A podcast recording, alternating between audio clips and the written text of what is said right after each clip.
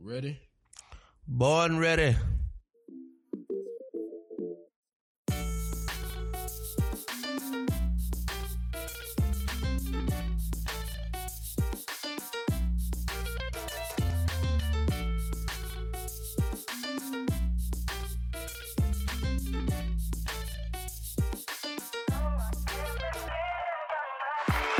Welcome back. It's another episode of your favorite political podcast, So Where the Party At? I'm your host, Sabalong. I'm sorry I missed you guys last week. I was traveling, and I kept trying to record, and time just kept slipping away. Dang. All right, so y'all, shout out to First Lady Jill Biden. She was in Athens a couple weeks ago. I reached out to her and asked her if she wanted to grab dinner, but she said she had to get back to her boo because he had COVID. Uh, he's recovered, and then he tested positive again. Poor guy. Dang. Uh, other news, we may or may not be in a recession. It just depends on who you talk to. Technically, we are, but Democrats are not claiming it. Uh, we'll see what happens with that. What else is going on? Let's dive right in. So, always starting with what's going on locally. Two local governments are having some major, major drama right now. Uh, first is the Clayton County Commission. They recently fired their chief financial officer. That's just the person who's in charge of all the money. Uh, but the county chairman and two other commissioners were opposed to the firing. The C F O, this woman, had been in the position for nine years and was well respected. Now, generally, not all the time, but a lot of the times, local governments hire executive-level employees, and they'll have an employment contract. It outlines what that employee has to do, what perks they'll receive, that kind of stuff. So in the C F O's contract, it was agreed upon that the county would pay for any continuing education she pursued as C F O. Continuing education just means if she wanted to go get an additional degree, any kind of certifications, things of that sort. So one of the issues the commissioners who voted to oust her had is that the county chair approved payments for her P H D program to Van- Vanderbilt. So in retaliation, those commissioners passed legislation that says the county chair had to have the commission approve all contracts. So don't feel too bad for the C F O. After she was fired by Clayton County, she was hired by Douglas County, which is up by Cobb County, to be their new C F O. And that was a unanimous vote from the Douglas County Commission. And so the fact that another county hired her so fast, it shows that just maybe the firing was completely unwarranted. And I think stuff like this makes it harder for Clayton County to hire top-tier talent because they see political drama and say, I'm good, I'll pass on that. The other place where there has been some local political drama is the city of South Fulton, and similar situation. So the county commission called a special session a week ago on a Friday afternoon, and it got kind of weird. They were essentially trying to figure out a way to get rid of the mayor, Khalid Kamau. So Mayor Kamau was elected in twenty twenty, and he beat then-mayor Bill Edwards. Bill Edwards is the guy who actually made the city of South Fulton happen. Now, by the way, Mayor Kamau identifies as a Democratic Socialist. So the commission, they vote to go into executive session. That's executive session is essentially where generally your commission meetings, uh, city council meetings are public. They're publicly broadcast. But when they go into executive session, that means they meet behind closed doors because they're discussing a personnel matter or a real estate matter, and it involves the law department. So, usually when you go into an executive session, you have to have the city attorney present. Uh, but the mayor had previously tried to fire the city attorney, and that's one of the things that they were debating. And so the city council is trying to stop the firing of the city attorney. And the other thing is the mayor is trying to get rid of the police chief. There was a lot of drama, a lot of back and forth. Take a listen. I move to vacate the chair for the duration of this meeting. Second. All right, it's been properly moved and seconded. Is there any discussion? I have discussion. Uh, is is there? Do we have a reason for vacating the chair? Pursuant to Robert's Rules of Order Newly Revised, eleventh edition, the current presiding officer is acting in ways that are contrary to this council and to this city, and so therefore I move that we vacate the chair. Okay, it's been properly moved and seconded. Uh, I'm going to ask Chief for Meadows. I'm going to ask for a uh, opinion from the city attorney. I'm not familiar with this Robert's Rule, so would you please explain what a vacation of the chair for myself and the viewing public uh, consists of?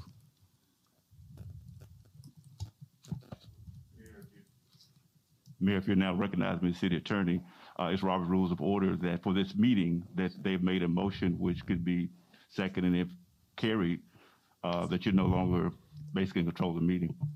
So I, I'm no longer acting as chair. You can still be here, but you're no longer acting as chair of the meeting. Okay. Uh, is there a so that is pursuant, and, and it is it is your opinion that I can be removed Uh, as the chair of this meeting without a hearing? Mayor, the emphasis is not as your charter ability, but just purely as presiding under Robert's Rules of Order. All right, so if I am no longer the chair, does that make me a voting member? I'm not gonna go into further detail, but just for the purpose of this, put like this. Well, we're gonna, I'm not, I'm no longer the chair, but I'm allowed to attend. I'm an elected official, and I am not the chair. You're, so I, I I can either vote or I cannot vote. I just need you to opine whether or not I can vote. Your voting status doesn't change. Right. Under the charter, your voting status doesn't change. So so I have been neutralized. Uh, your your your opinion, I just I just want to state for the record that our city attorney who opined he could not be removed without a hearing has now opined that I can be removed without a hearing. And uh, I am now order. going to. I, Point I, I'm going order. to make a uh, Point of order. We have a we have a point of order from the chair. I'm I'm sorry. Uh, the the chair for these last few minutes recognizes Councilwoman Williams. We'll have to take a recess. We'll have to clear the room. All right, uh, Councilwoman Williams. Pursuant to Robert's Rules of Order, newly revised, the eleventh edition, it provides that when a presiding officer, who is often the president, but in this case is the mayor, refuses to follow Robert's rules, abuses their power, or acts in an arbitrary manner, that the body can vote to vacate the chair. All right, it has been uh, properly moved and seconded. Uh, please sound, and, and I'm sorry, uh, what one more for the duration of this meeting. So I, I, I got it, but no right now is... I'm still the chair, and so I have a second point of order for our city attorney, and that is who will become the chair when the chair is vacated. I this will, is sir. new for us. Council can vote to who will chair the meeting, or it could fall to Mayor Pro Tem, but it'd be at the council body to vote. All right, thank you very much. All right, with that, Mister Clerk, please call the vote. It's a roll call vote. Councilmember Rao? Yes. Councilmember Gomes? Yes. Councilmember Willis? Yes. Councilmember Sebastian? Yes. Mayor Pro Tem Hayes? Thank you. Councilmember Williams? Yes. That motion was approved unanimously. Mister Clerk, it's on the next item, please, sir. Damn. So a few people in the audience were escorted out by police later on in the meeting. So basically what happens is the first guy you hear talking is the mayor. Uh, the, as mayor, you preside over the council. So the council passed a vote to remove him as the presiding chair of that particular meeting. Now, that doesn't mean he's no longer the mayor. That just means he is no longer in control of that meeting. Then later on in that meeting, they went and passed a vote of no confidence in the mayor, which is, I don't know if I've ever seen this happen in local Metro Atlanta politics before. So the mayor did not question or comment on the vote of no confidence. Uh, if you go back and watch the video, he you notice that his phone is in his hand the entire time and he's texting people. I'm not sure, you know, if he's talking to political operatives a personal attorney, I don't know. Now, before the meeting even happened, two groups came out in support of the mayor. One is New Georgia Projects Action Fund. Uh, you might know them as N G P A F. And the other is the Working Families Party of Georgia. So the question for me, and I'm sure the people of South Fulton, is what does this mean for the duration of Mayor Kamau's term? Now, a mayor can be suspended by the governor if they have been indicted and if a special committee makes that recommendation. A mayor can also be recalled. Now, the last time there was an attempt to recall a Georgia mayor, it was against Jason Larry, who at the time was the mayor of Stonecrest, but there weren't enough signatures to go through with the recall election. As an aside, Mayor Jason Larry uh, is now going to jail for COVID COVID relief fraud, basically. So I don't know when the next Clayton County Commission meeting is going to be, but I suspect it's not going to go well. Um, my guess is the same folks who voted to remove the mayor from presiding over the meeting will continue to do so uh, in each meeting. So my hope is that the Georgia Municipal Association comes in and tries to mediate the situation, because it's just not fair to the people of South Fulton to have this much level of dysfunction in their city government. So that vote of no confidence, that's just from the city council, but he's not going to be removed from being the acting mayor. No, the, the p- only the people, the people can remove okay. him or the governor. Gotcha. And he hasn't been indicted on a crime, so I don't see the this governor. Is just basically right. Robert's Rule of Order, like they were saying, just political right. banter. Right. Gotcha. But at the end of the day, it's the citizens who have to sit there and, and watch that happen. Yeah. And because I even heard they were like, oh, we have to clear the meeting and reconvene. So now if I'm a citizen, I'm like, well, I got to leave and come mm-hmm. back. And that happened, I think, twice. Mm. Sad. Right. In other Georgia news, uh, we have a new justice on the Georgia Supreme Court, the Honorable Andrew A. Pinson. He was chosen by Governor Kemp to replace the Chief Justice who resigned slash retired uh, in June. So Judge Henson previously clerk- clerked, by the way, for U S Supreme Court Justice Clarence Thomas. Um, so speaking of the courts, the eleventh Circuit Court of Appeals lifted the injunction on Georgia's six-week abortion ban. This happened a couple weeks ago. The ruling reads, and I quote, "Georgia's prohibition on abortions after detectable human heartbeat is rational.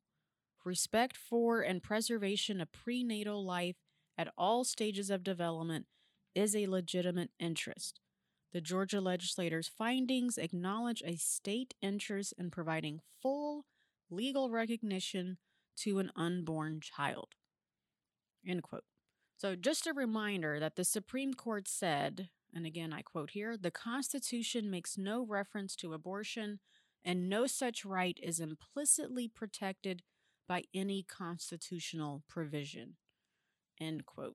So I'm really curious to understand what full legal recognition to an unborn child means.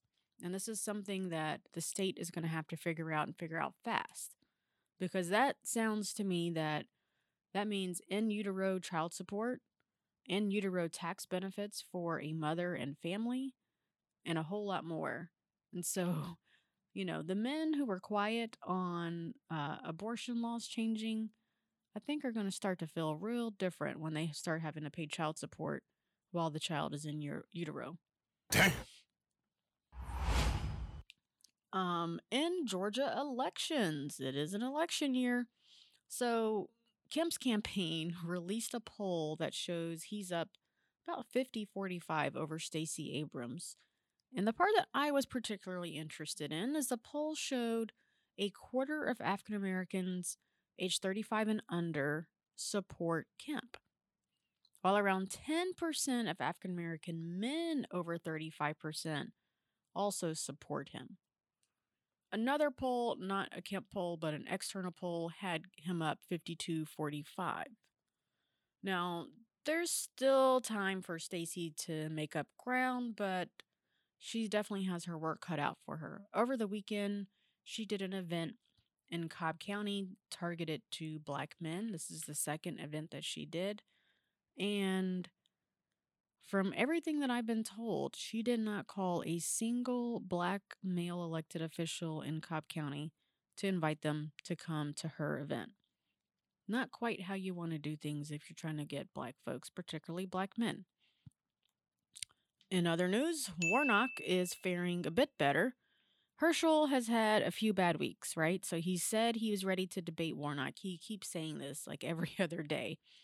Now, the Atlanta Press Club has on the books an October fifteenth debate that they date that they have selected for the debate. Warnock is confirmed and the Libertarian candidate is confirmed. The only candidate not confirmed is Herschel Walker. So maybe at most Herschel will commit to one debate, although I wouldn't be surprised if he completely backs out. Um, to be determined. Uh, so another thing, uh, just wrapping up on kind of what's happening in, in the election side of the house. One last thing about Stacey. Uh, her team put out an ad aimed at reaching independent voters. Take a listen to this. Former deputy sheriff, I've seen all kinds of gun crimes. And I can tell you, Brian Kemp's new law is dangerous.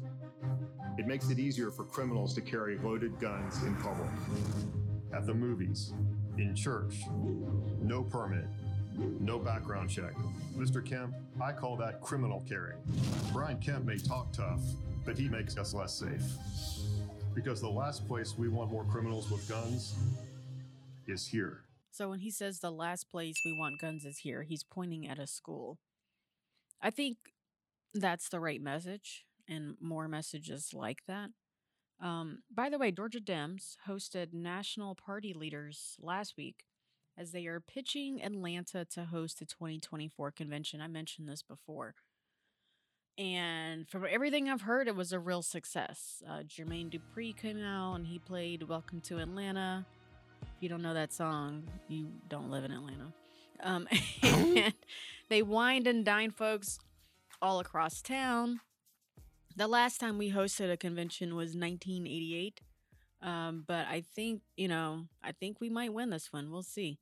Uh, there's a lot of money that's going to come to Atlanta for that convention. All right. In other news, uh, the Biden White House, and this is really something that the Vice President Kamala Harris did, sent an email to Governor Brian Kemp asking him to help sign up Georgians for a rebate rebate program that will help make sure internet access is affordable for everyone. So as part of the infrastructure bill that was passed, I guess, a couple months ago, Congress and the White House created something called the Affordable Connectivity Program. So if you're listening to this and you are a single person who makes less than twenty-eight thousand dollars a year, you can apply to get thirty dollars off of your internet bill every month. So you can have A T and T, Comcast, Cox Communications, Verizon. Those are just some of the participating providers. And you can also get one hundred dollars off of a new computer or tablet. So how to do this? Go to get internet dot gov, that's .gov, to see if you're eligible and to sign up. So about one million Georgians are eligible for this savings. Now, I remember back when I had A T and T, I was paying seventy dollars a month for high-speed internet. I think my Google Fiber is about the same price. So saving thirty bucks a month is a big deal for me. So it's certainly for someone making less than twenty-eight thousand dollars. Uh, the Biden White House has been pushing for broadband access across the country, especially for rural areas. And at this point, broadband should just be the same as water, electricity. Like there's an expectation that it's available to you at all times. All right, that's it with Georgia. And let's move on to what's happening in other parts of the country. All right, uh, let's do a breakdown of some recent votes that happen in the House. And this is in D C. So Democrats forced a vote on gay marriage, and the vote went about as expected. seventy-seven percent of House Republicans voted no on codifying gay marriage. Now, remember a couple weeks ago, we mentioned that Senator Ted Cruz said gay marriage should be up to the states. Now, the question is if and when the Senate will vote. Take a listen to this snippet from Pete Buttigieg. He ran for president and is a gay member of the Biden-Harris cabinet. Uh, but Con- uh, Congresswoman Liz Cheney talked about, uh, spoke directly to Senate Republicans uh, who are on the fence about the need, in her view, to codify protections for same-sex marriage. Um, it's still clear if uh, there are ten Senate Republicans willing to support it. Republican Senator Rubio told my colleague Manu Raju uh, he's going to vote no, and he called the called the vote a, quote, stupid waste of time. Um, what's your reaction on that? What's your message to Senate Republicans? If he's got time to fight against Disney, I don't know why he wouldn't have time to help safeguard marriages like mine. Look, this is really, really important to a lot of people. It's certainly important to me. I, I started my day, as, as I try to do on weekends. Uh, I try to give Chasten a little bit of a break and do breakfast with, with both of our, our twins. Uh, and uh, uh, that alone, that's no small thing, uh, as every parent of, of small kids knows. Uh, it was one of those days where the tray table wasn't quite uh, fitting into the high chair, and uh, I'm trying to make sure that they're busy enough with their little cereal puffs to give me enough time to chop up the banana and get the formula ready. And, and it just, I don't know, that half hour my morning had me thinking about how much I depend on and count on my spouse every day. And our marriage deserves to be treated equally. And I don't know why this would be hard for a senator or a congressman. I don't understand how such a majority of, of House Republicans voted no on our marriage on as recently as Tuesday, hours after I was in a room with a lot of them talking about transportation policy, having what I thought were perfectly normal conversations with, with many of them on that subject, only for them to go around the corner and say that uh, that my marriage doesn't deserve to continue. If they don't want to spend a lot of time on this, they can vote yes and move on. And that would be really reassuring for a lot of families around America, including mine. So another key issue that Democrats called to a vote is the right to contraception. ninety-six percent of Republicans voted no to the right to contraception. Eight voted yes, and two voted present, which means they didn't want to vote yes or no, which I think is such a cop-out. Um, another bill, a measure to ban assault rifles. Two Republicans voted yes, and five Dems voted no. And by the way, if you're wondering, every single Republican member of the Georgia congressional delegation voted no on all these bills. Another thing to note is that these bills will go to the Senate, where they are expected to die. Now, the question is if the Senate will even call them to a vote. And speaking of a vote that has gotten a lot of attention, it's the burn pits bill. So this is uh, supposed to help veterans who've had health complications, including from cancer, from the burning of toxic materials while overseas in combat areas. Now, these burn pits, they literally burn any and everything that you can imagine that would be at a war scene. Materials, bodies, clothing, food, any and everything. Take a listen to this. His name was Heath Robinson. He was a father, a soldier, and a fitness fanatic. In an interview with the Columbus Dispatch a few years ago, he told the paper that at his peak, he could bench press three hundred fifteen pounds, squat four hundred, and run two miles in under twelve minutes. He was twice named Non-Commissioned Officer of the Year by the Ohio Army National Guard for his physical prowess. In twenty seventeen, Sergeant First Class Heath Robinson was training for a half marathon when he began to feel weak and tired. A month later, he got devastating news. He had lung cancer that had already spread to his bones and elsewhere. Doctors gave him four to eight weeks to live. Sergeant First Class Heath Robinson held on much longer than that. But in May of twenty twenty, he died. How did a healthy man contract such a serious cancer seemingly out of nowhere? His family believes it was from burn pits, toxic piles of flaming waste that Heath was exposed to during his time serving in Iraq. And his death was on a rare, isolated case. An estimated three and a half million veterans have been exposed to toxic substances like burn pits since the September the eleventh attacks, which is why Congress decided to do something to help those veterans. Legislation giving them access to the health care and support they desperately need. The bill was called the Sergeant First Class Heath Robinson Honoring Our Promise to Address Comprehensive Toxics Act. An early version of the bill to help these veterans passed the Senate earlier this year with overwhelming bipartisan support. The vote was eighty-four to fourteen. The Senate was supposed to take a procedural vote on that legislation last night, with final passage slated for the end of the week. But then Democrats announced that they had struck a surprise deal on a big budget package of climate, healthcare, and tax policies. And that made Republicans angry. A win for Joe Biden's agenda, not on their watch. So apparently, they took revenge. So Senate Republicans, members of a party which love to wave the flag and say they support the troops, seem to take their frustrations out about the advance of Joe Biden's agenda on sick and ailing veterans. They blocked. They blocked that bill to help veterans affected by toxic burn pits. Today, at a press conference outside the Capitol, Sergeant First Class Heath Robinson's mother-in-law took the podium in her late son-in-law's army jacket to offer her thoughts on the Republicans' brave stance against veterans. Senator Toomey, Senator Rob Portman is Heath, was Heath's senator. Voted no. They voted against my family. They voted for all of us to suffer. Every single one has pictures with veterans on their Facebook pages, on their websites.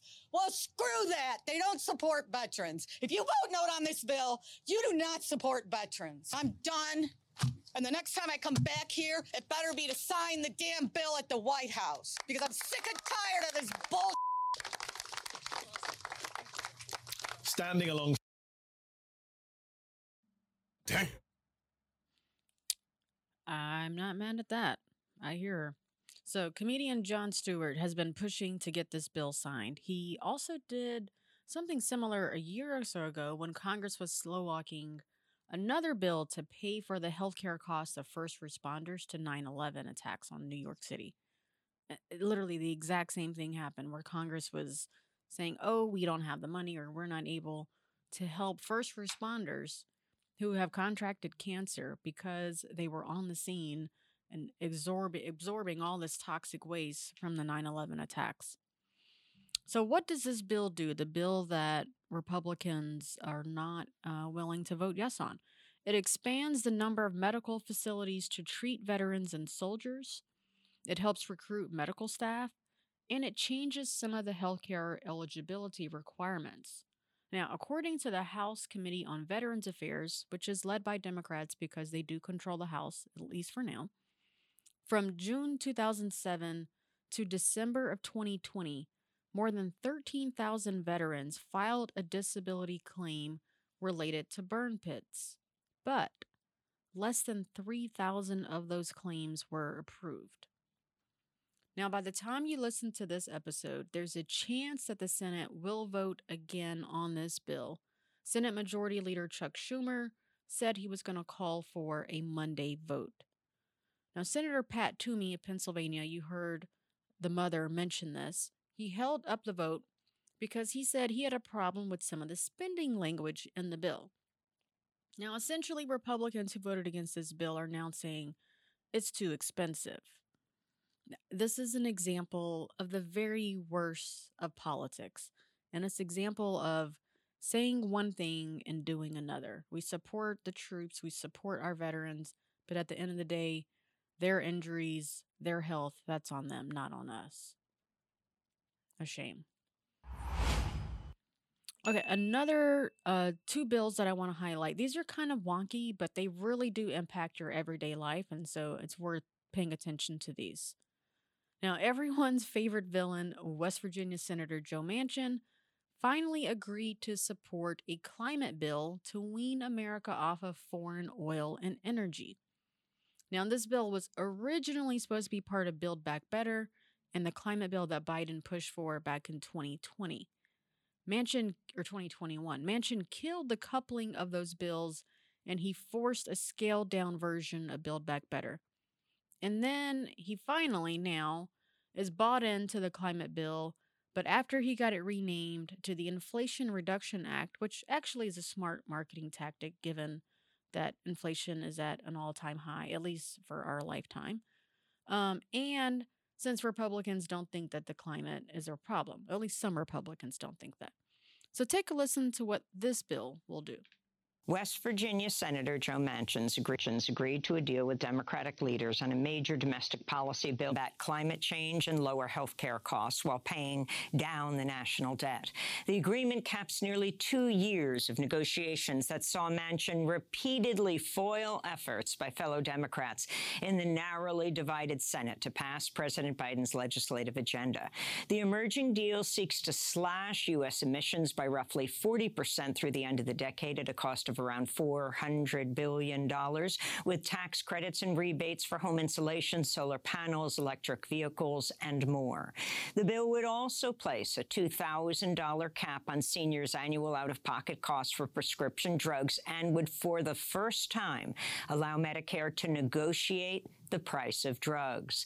The agreement with Manchin does not include a tax increase on wealthy Americans. Instead, it seeks to raise about three quarters of a trillion dollars over the next decade through a fifteen percent minimum tax on corporations. It's not known whether another conservative Democrat, Arizona's Kirsten Sinema, will support the deal. All right, so here's a breakdown of what's in this bill. two hundred sixty billion dollars in clean energy tax credits, eighty billion dollars in new rebates for electric vehicles, green energy at home. So that breaks down to a seven thousand five hundred dollars tax credit if you purchase a new electric vehicle, or a four thousand dollars tax credit if you purchase a used electric vehicle. Uh, other parts of this bill, one point five billion dollars in rewards for cutting methane emissions, twenty-seven billion dollars for a green bank, and that's basically a public-private partnership where public uh, governments at the local and state level will receive benefits to partner with private the private sector on projects that are green. Support for fossil fuel projects. This is how they got Joe Manchin support. three hundred thirteen billion dollars uh, from a fifteen percent corporate minimum tax. Now, this tax is only for companies that earn a billion dollars a year in profits. Now, to put this in context, Chevron earned eleven point six billion dollars in profits, Exxon seventeen point nine billion dollars in profits in just three months. Damn. Three months. And yes, people are upset that Joe, with Joe Biden that gas prices are high, but you might want to start looking at the gas companies, because it's not that they passed those savings on to you. They did what's called stock buybacks uh, to keep that money in-house. Uh, other things this bill does, one hundred twenty-four billion dollars for uh, the I R S to do major enforcement increases. They're really targeting companies and wealthy folks who are not paying their fair share. Are they targeting people too? Yeah, they're targeting people too. That make over six hundred dollars in transactions. I yes. just got an email about it. That's one reason why. Oh yeah, they're I feel they're like, hey, you know, you small businesses, you got to start doing this part for your taxes now. So yeah, you tax accountants out there about to get some money. Yes, that's an- another thing. That's another topic for another day. But why the tax system in America is so complicated. Uh. Another thing the bill does, I think they mentioned this in the clip, it lowers the prescription drug drug prices. For the first time, Medicare is able to negotiate drug prices with those companies, and it's going to be a significant savings. Uh, and then it caps the cost for senior citizens to two thousand dollars a year for their drugs that they have to purchase under Medicare. Very big. Now, to give you the Georgia angle on this huge bill that includes climate and healthcare and some other stuff. So there's a solar manufacturing plant in Dalton, Georgia, which used to be known as the carpet capital of the world. So that solar plant is going to reap some huge benefits from this bill passing, if it does indeed pass. So it makes solar plants in America more competitive, and it keeps those jobs and grows those jobs here, instead of those companies going to China or Asia or other parts of Asia for cheaper labor and cost. Why China? Because China controls more than eighty percent of solar panel production. And they've invested a lot. They've invested fifty billion dollars in solar production alone. And so this is one of two bills that I'm talking about here that are really aimed at bringing jobs and bringing manufacturing back to America. So the other one is the CHIPS bill. So you know how during the pandemic, there's been this shortage of everything, especially tech products. And that's been because of the shortage of semiconductors, also known as chips. So your phone, your laptop, your refrigerator, L E D lights, the equipment we're using right now to record this podcast, all of those use chips, right? So if you plug it in or it runs on a battery, it uses a chip.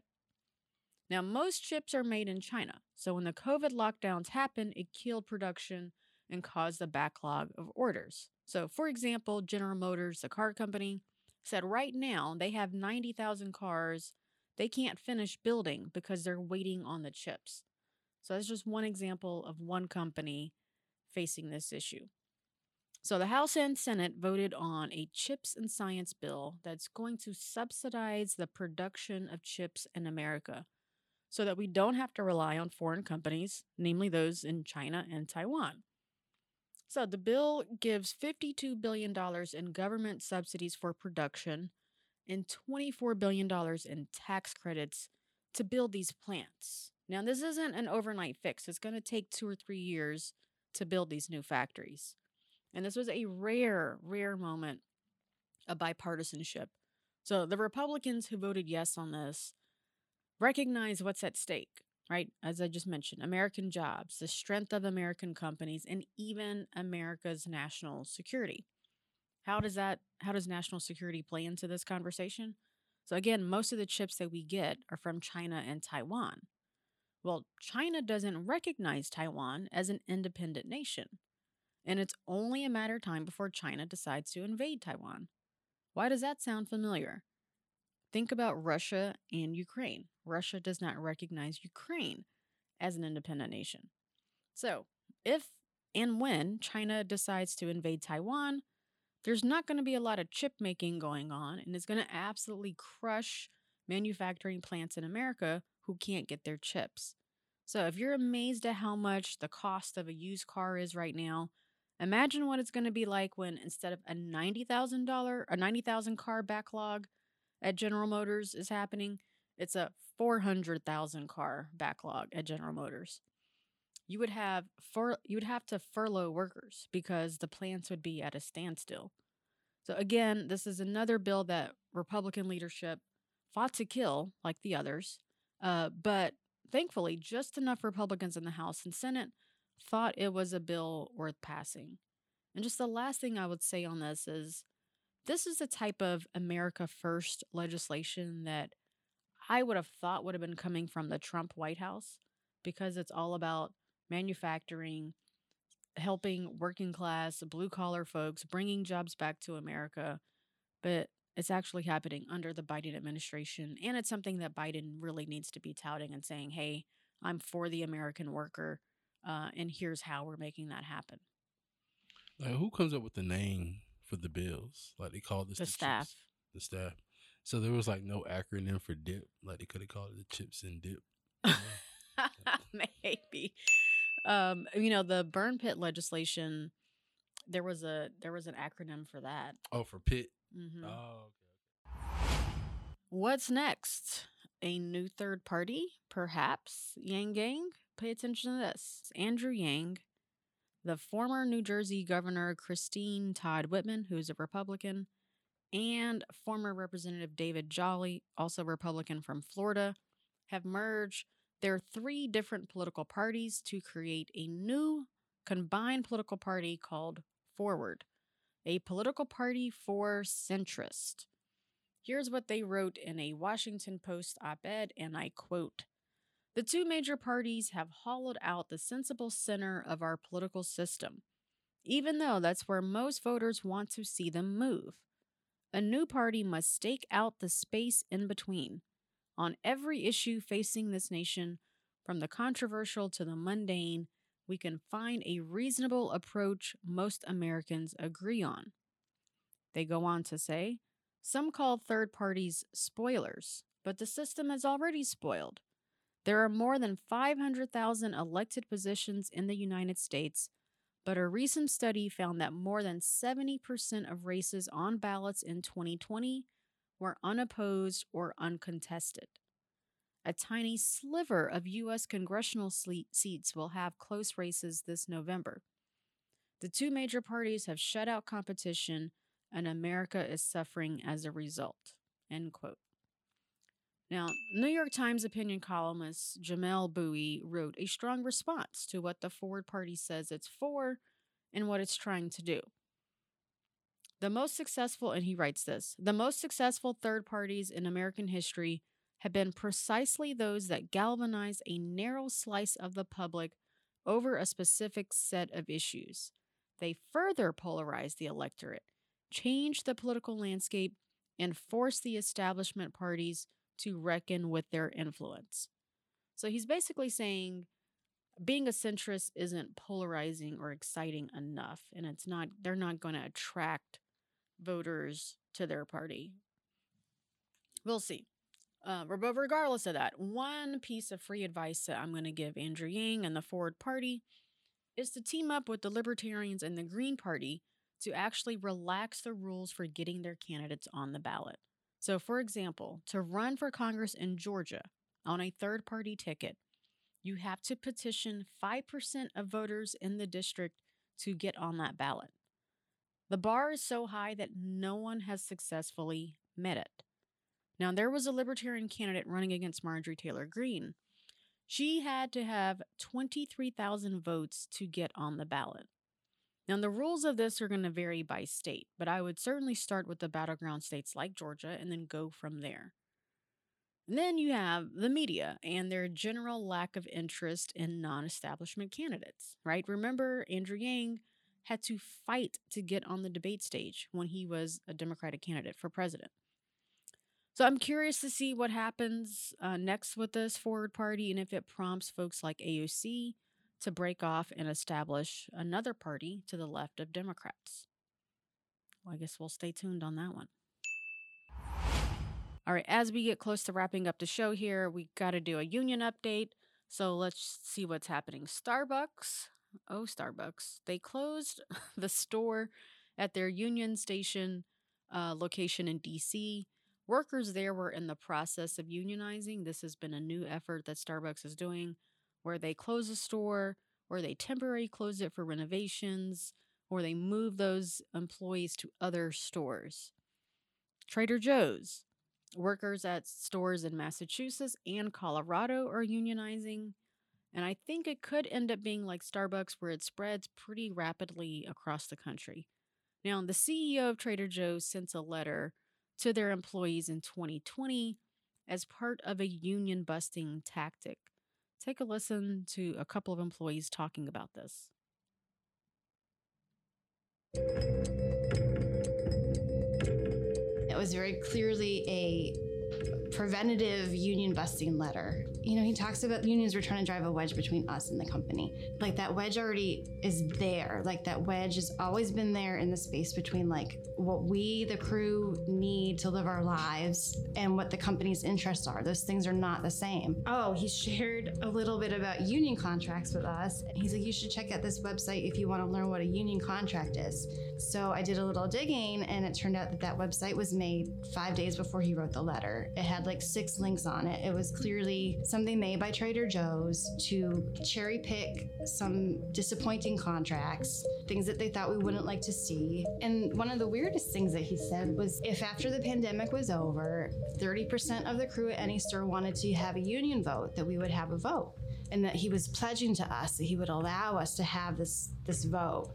I feel like that misled a lot of people, a lot of crew members who didn't realize that that's the law, that it's not up to Dan if we vote, it's up to us if we vote. And overwhelmingly, our crew has decided that they want to have a union vote and that they want to have a union. Dang. That is accurate. And, uh, and your employer cannot say when you can have a union vote. That's completely up to you as a worker. All right, Amazon. Workers at a Nashville warehouse are starting to unionize. And there have been some quiet rumors of efforts to unionize some of the Atlanta area warehouses as well. We'll see what happens there. And then a big one. Uh, this is actually one that will impact literally all of us. one hundred fifteen thousand rail workers could go on strike in September if a deal is not reached between the workers and the rail companies. This is such a big deal that President Biden has appointed a presidential emergency board to reach a mediated contract. Why? Why is Biden paying so much attention to this? Because if the rail workers strike, we are going to run out of food and household supplies in very short order. Rail workers bring everything that you can imagine to us. Cars, food, livestock, all of that. So stay tuned. Hopefully that they reach a deal and that those workers get some additional benefits and support. So unionization is happening at every level. You're already familiar with police and fire. We've talked about retail workers like Starbucks. And now the latest is Big Ten college football players. They've created an association, and they haven't ruled out the next step, which might be formalizing a union. Take a listen to this video from Jason Stahl. He is the founder of the College Football Players Association. The Big Ten is about to announce a billion plus dollar T V contract to showcase the Big Ten and its games from twenty twenty-four onward. So we want to say this money that's coming into the conference should go to three things. Number one, making sure that there's independent medical care for current players. Right now, that's not happening enough. We need a representative that is employed by the Players Association to work at the institutional level and be an advocate for players when they need one, particularly when they've gotten injured. There's going to be no more rushing people back with injuries. That happens all the time, and it needs to stop. Number two, medical care for guys after their playing days are done. I talk with individuals on a weekly, if not daily basis, who have played the game in the past and are still suffering from injuries. Number three, then, revenue sharing. The Big Ten is about to sign a media revenue contract after adding U S C and U C L A to the Big Ten, which, by the way, there's no academic rationale for doing that. This is done to add the Los Angeles T V market. It's going to be one point two, one point three billion dollars a year. That is more than triple the current contract. More than triple the current contract. A lot of these guys, the stipend checks they get, get, which are pretty meager, a lot of them are sending those stipend checks home to their families and like living on someone else's couch because they come from families that don't have anything. And so even the little amount they're getting here Um, from a you know from a stipend is very often being sent home. By the way, check out a new series we've launched over at Atlanta Civic Circle. It's called Labor, Democracy, and the Common Good, and we're tracking all these union efforts that are happening in Georgia, and then even explainers like what are your rights as a worker, what are your rights as a youth worker, right? If you're in that fourteen to eighteen range, what are you what are you able to do uh, as a worker? All right, on to party starters and party poopers. Let's get it started in here. Oh, I'm the party starter. Get this party started. Get this party started. Get this party started. What's rule number one? Party. My party starter is Joe Manchin. Why? I know. Because he has gone from villain to hero in a matter of days. He was on every major political talk show this Sunday, and he continues to have his party by the balls, and they just don't know what to do. Take a listen to this clip.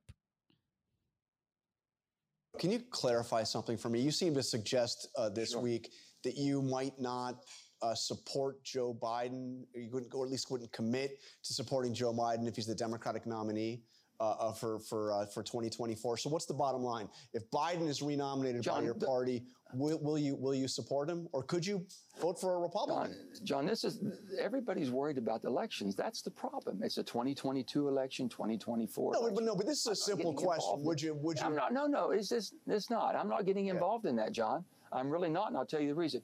This type of a legislation wouldn't happen unless the President of the United States was involved, and he he gave his blessing and signed off on it. I can assure you of that, and I appreciate that more than anybody knows, because so, this has been tough. So you wouldn't you won't you won't even haul. So I'm not going I'm not getting into the twenty twenty-two or twenty twenty-four. Whoever is and, my president, that's my president, and Joe Biden is my president right now. Okay, and you so you won't even and, you, and you can't even rule out voting for a Republican for president? I'm not getting into the twenty twenty-four okay. election. All right. I'm not okay. going to get in the twenty twenty-two election. That's all. Right. all. So Joe Manchin says that he refuses to help Democrats, and he refuses to say if he will support a Democrat for president in twenty twenty-four. So, yes, he just might deliver Democrats these key votes on those big bills that I mentioned earlier, uh, but this is this is a problem. I just can't help but imagine, by the way, if A O C did this, they would be calling for her head. So, Joe Manchin is the party starter because he makes sure the party is all about him. And they keep falling for it. So, what's rule number one? Party. No, not party. No, it's not party. Turn out the lights. The party's over. The party is over. Close the gates. What? All right. Party's over. Everyone go home. I'm the party pooper. My party pooper of the week is something that's a little dark and scary and stormy, kind of given where we are politically right now. It is an effort by Republicans to call for a constitutional convention. Now, to change the Constitution, there are two options, right? So number one, two-thirds majority of Congress has to propose an amendment, and three-fourths of the states have to agree on it. Now, that's the method that we used for the current amendments to the Constitution. There's another method that has never happened, but it could happen as soon as two years from now. And that is two-thirds of the state legislators call for a convention and ratify an amendment. Now, this does not require the governor's signature, anything from the president, anything from Congress, only the state legislators. Why is this such a big deal? nineteen Republican state legislators, which means that they're Republican-controlled, have said they're ready for a constitutional convention. And I suspect if a Democrat wins in twenty twenty-four, whether that's Joe Biden or someone else, they will accelerate this uh, this case, or this thing that they're trying to do. Now, they've got a little ways to go. There's nineteen, but they need, I think it's thirty-two is the number. So if you're wondering why your local state house or your local state senate seat matters, this is Exhibit A. You, you know, for people out there, so you're talking about a national, the actual Constitution. Yes, the United be, States Constitution. Can be changed if two-thirds of all the states, like the state senate and the state house. Correct. So not the representatives be sent to the federal. Correct. So these are our local, your local elected. State house, your local state senate. So two thirds of all the states combined say, "Hey, we want." Yes, that's a lot of people. I wonder how many. I'm gonna do research and see how many, what the number is on that. But yeah, okay. You need two thirds of the states. At least nineteen states have already said we're up for it, because those nineteen states are Republican led. Gotcha. Uh oh. Okay, and but there are more than nineteen states that are Republican-led. I, it's actually, I want to say it's like thirty-something. thirty-something mm. states in the across the fifty states. And are we counting the U S territories? No, they don't so, count. So it's only the only fifty states. Only fifty states. So Puerto Rico can't say Puerto, no. Oh, man. But they have a... Oh, man. Right. So this is, you know, this is just another one of... the tactics that Republicans are being very aggressive about changing the country, like fundamentally changing how we operate as a country. And so this is one way to do it. They could write an amendment to make Puerto Rico never become a state. Yes. Just like actually, the- one of the things that they're doing is making one of the reasons for this is to make sure that D C never becomes a state. That too. Wow. Damn. So why, when people run locally, they don't use some of these things to kind of like you know, be more politically savvy, because I'm not saying scare you into voting, but this would make me look at my local Democratic senator a little harder, but they will also have to fight as well. Right. You know what I'm yeah. saying? Well, I'm, I'm, I think I mentioned this on the episode, maybe the last one or the one before, that I think we're at a point now where you do have to scare people into voting because of what not all members of the Republican Party, but what some members of the Republican Party are trying to do. Well, I feel like they scare their base into voting. Yes. Democrats need Democrats need to scare their base and independents, essentially. But the difference is I feel like Republicans scare their base, but then also kind of feed their base a little bit. Mm-hmm. The Democrats aren't doing that. They just want to keep scaring us. And, yeah, we'll be scared, but then it's like you're also not feeding us either, though. Right. You're telling us the other side isn't going to feed us, so that's scary. Right. But when we get over here, we're not being fed. At least the Republicans, they're being scary, and they're throwing a little red meat, you know, to their base. Like, even right. if it's just, you know, I'm just going to hold up voting for things just to show you guys I'm a staunch Republican. Like, yeah, I mean, like, they've held up uh, Biden's confirmations to the to um, ambassadorships. They've held up judicial confirmations. They did that for under um, Obama as well. So, yes. And the bill you just talked about in today's episode. It's like, right. For no reason. You were on board. Now you're not, just to show your base, hey. That we don't want Democrats we, to win. We play hardball. Right. Democrats don't know how to play hardball, it seems. So this is um, something that I suspect we'll hear more about over the next couple of years. It's kind of... It's it's some it's so like inside baseball that I don't think a lot of people are paying attention to it yet. But when this really pops off, it's going to be a problem. All right, y'all. That is today's show. Dang, I didn't mean to end it on like such a that. But you got to pay attention to what's happening.